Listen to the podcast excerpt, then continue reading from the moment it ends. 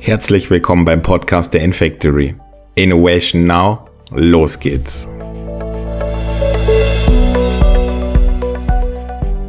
Herzlich willkommen beim ersten Innovation Now Podcast der Infactory. Mein Name ist Fabian Artmann und ich arbeite seit Oktober 2019 bei der Infactory. Und heute bei unserem ersten Podcast spreche ich mit Gründer und Cloud-Experte Tobias Jonas über das Thema Cloud Computing. Hi Tobi. Als Hi Fabian. IT-Unternehmensgründer und Software-Ingenieur bist du ja für mich der perfekte Ansprechpartner zum Thema rund um die Cloud. Deshalb würde ich gleich mal mit einer ersten Frage starten.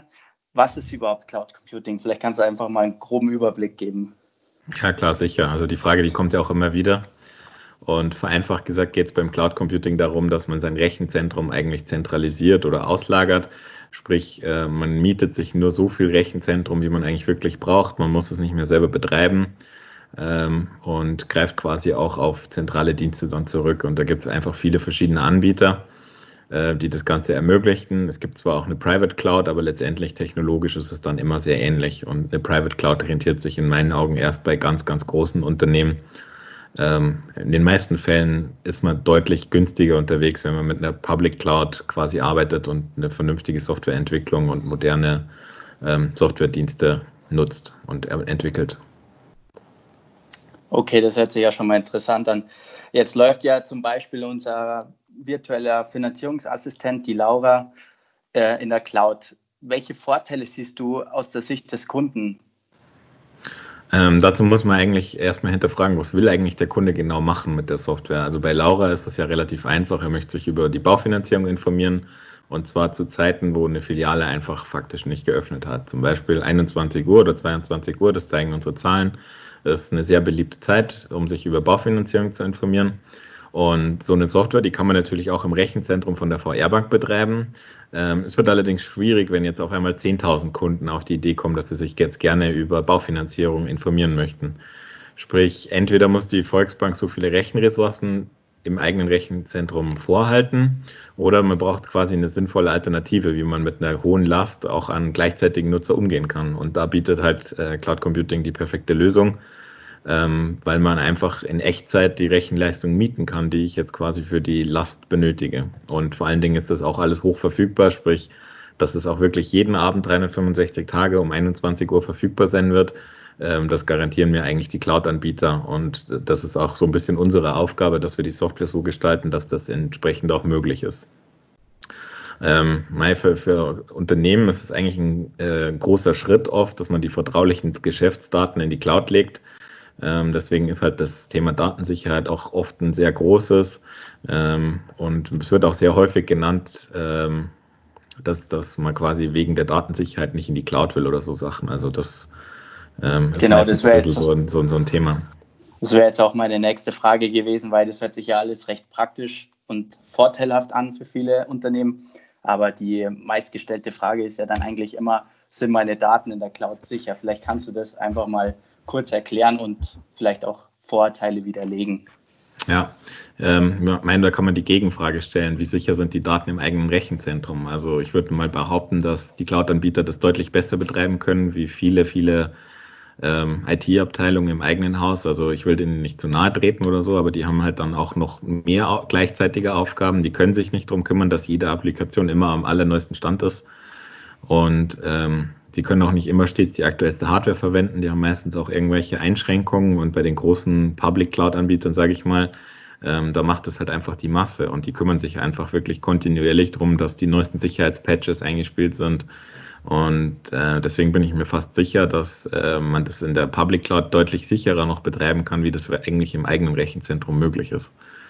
Ähm, und ja, das ist halt ähm, natürlich schon so ein kleines Gedankenspiel. Die Sicherheit, die ist ja nur suggeriert. Nur weil die Daten quasi in meinem eigenen Gebäude sind, bedeutet das ja jetzt nicht, dass das sicher ist. Ähm, auf der anderen Seite bedeutet das nicht, dass es unsicher ist, dass, nur weil es nicht in meinem Gebäude ist. Also es ist ja wirklich auch alles verschlüsselt. Ähm, die, die Cloud-Anbieter, die sind mit sämtlichen Zertifikaten ausgestattet, die man sich vorstellen kann, die im ISO-Bereich beispielsweise sind. Sprich IT-Sicherheit oder Datenschutz, das ist äh, quasi nicht besser zu erfüllen, wie das quasi die großen Cloud-Anbieter bieten. Und wenn man die Frage so beantworten soll, ob Cloud sicher ist, bin ich mir sicher auf jeden Fall, äh, wenn man die Applikationen so baut, dass die ähm, IT-Sicherheit auch umgesetzt wird. Und da glaube ich, da kommen dann kann auch viele eigene Rechenzentren dann nicht mithalten. Okay, jetzt hast du ja schon gesagt, dass es nicht unbedingt heißt, wenn die Daten im eigenen Haus liegen, dass sie dann unbedingt sicher sind. Welche Rolle spielt denn der Serverstandort dann bei der Anbieterauswahl? Ich meine, ob jetzt die mhm. Daten in Amerika, in Deutschland oder in Japan liegen, da gibt es ja auch viele Diskussionen und auch Regeln, verschiedene Datenschutzrichtlinien. Was ist da deine persönliche Meinung dazu? Mhm. Ja, also grundsätzlich muss man natürlich schon sehen, äh, schnelle Ladezeiten erreicht man damit, dass man nah am äh, Endpunkt ist. Das kriegt man natürlich auch immer über so, sogenannte Edge Locations hin, sprich äh, Rechenzentren, die sehr nah am Enduser gelagert sind. Beispielsweise, wenn ich meinen Netflix-Film streame, dass ich den quasi aus der nächsten Region oder vielleicht sogar schon vom, vom Rechenzentrum der Combo beziehen kann oder ein iOS-Update dass die das quasi zwischenpuffern. Ähm, letztendlich spielt es aber nur eine nachgelagerte Rolle. Also für uns als Entwickler ist es eigentlich vollkommen egal, ob wir uns für ein Rechenzentrum in Frankfurt, in Paris oder London entscheiden.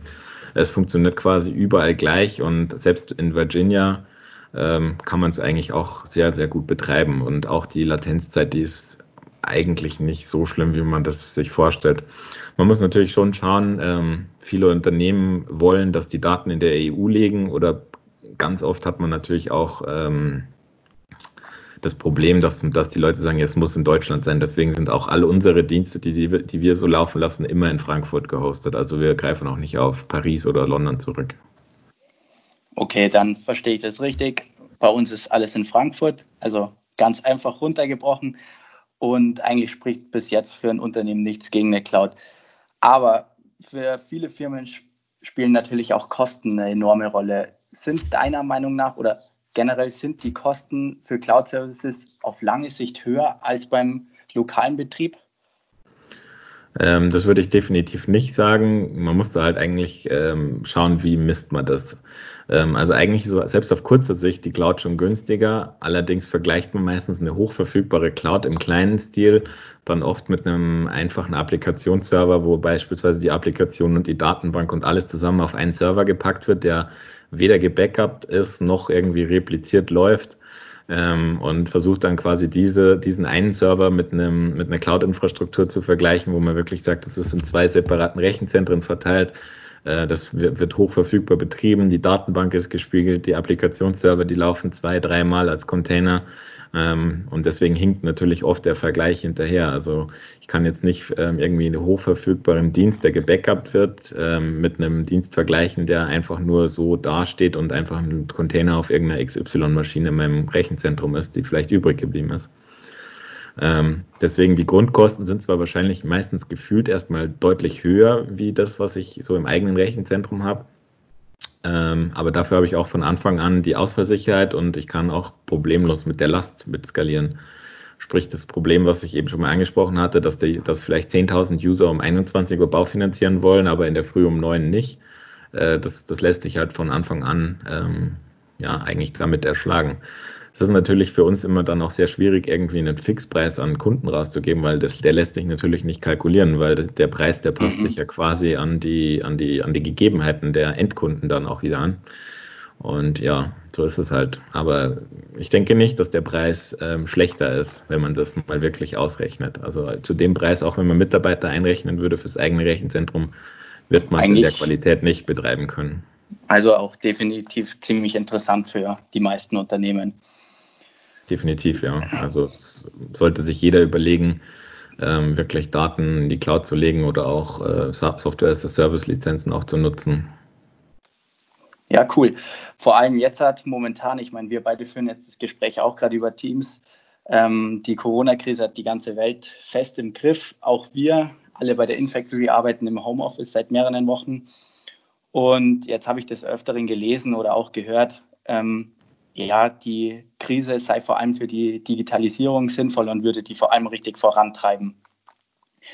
In Zeiten der Digitalisierung ist die Cloud ja wirklich zu einem essentiellen Mittel geworden, um Daten flexibel und effizient zu speichern. Wie siehst du das Ganze? Welche Vorteile haben Unternehmen vor allem jetzt in der Krise, die bereits vorher schon auf die Cloud gesetzt haben? Und vielleicht kannst du auch kurz was zu unserem Projekt CarePlace sagen. Mhm, ja, klar. Ähm, also ich würde sagen, wer davor schon auf die Cloud gesetzt hat, der ist natürlich jetzt deutlich ortsunabhängiger. Also man hat es bei uns gemerkt, wir konnten ins Homeoffice switchen und haben eigentlich kaum was an Produktivität verloren. Natürlich ist es schade, dass man nicht mehr irgendwie persönlich zusammenhockt oder auch mal ein Daily irgendwie an einem Whiteboard machen kann. Das ähm, ist schon noch ein bisschen anders und ein bisschen schwieriger, auch über Teams, auch wenn das wirklich sehr, sehr gut bei uns funktioniert, muss ich sagen. Ja, ähm, aber dadurch, dass wir uns quasi damit schon früh beschäftigt haben, sehe ich jetzt quasi die, die Probleme jetzt erstmal in dem Sinne schon mal erledigt, die jetzt viele einfach haben. Und ähm, wir können einfach der Arbeit nachgehen. Und ich glaube, das ist auch der Vorteil, äh, den viele Unternehmen jetzt haben, die sich schon früher damit beschäftigt haben, die können ihrer Arbeit auch in der Krise noch bestmöglich nachgehen, weil sie ja jetzt eigentlich nicht die Zeit dafür haben, sich noch mit so einem Thema zu beschäftigen.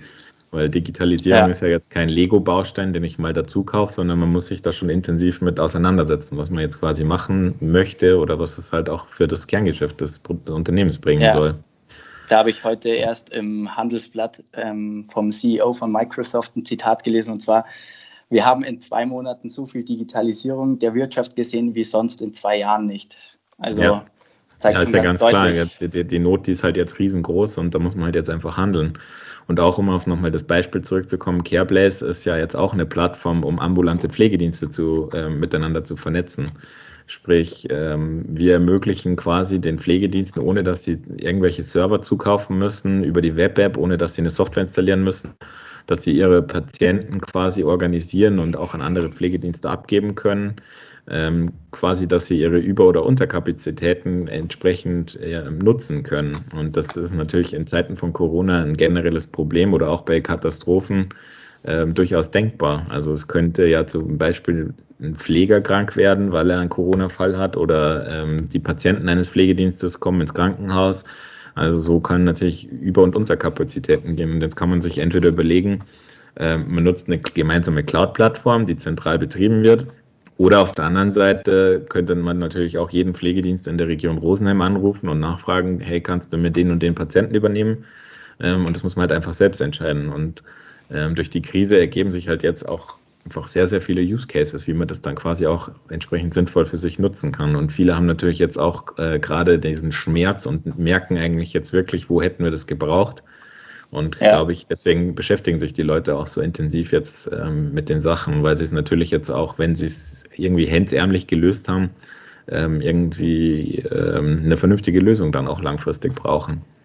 Ja, also ich sehe da auf jeden Fall ziemlich viel Potenzial. Vor allem zeigt jetzt die Krise mal wieder sehr deutlich.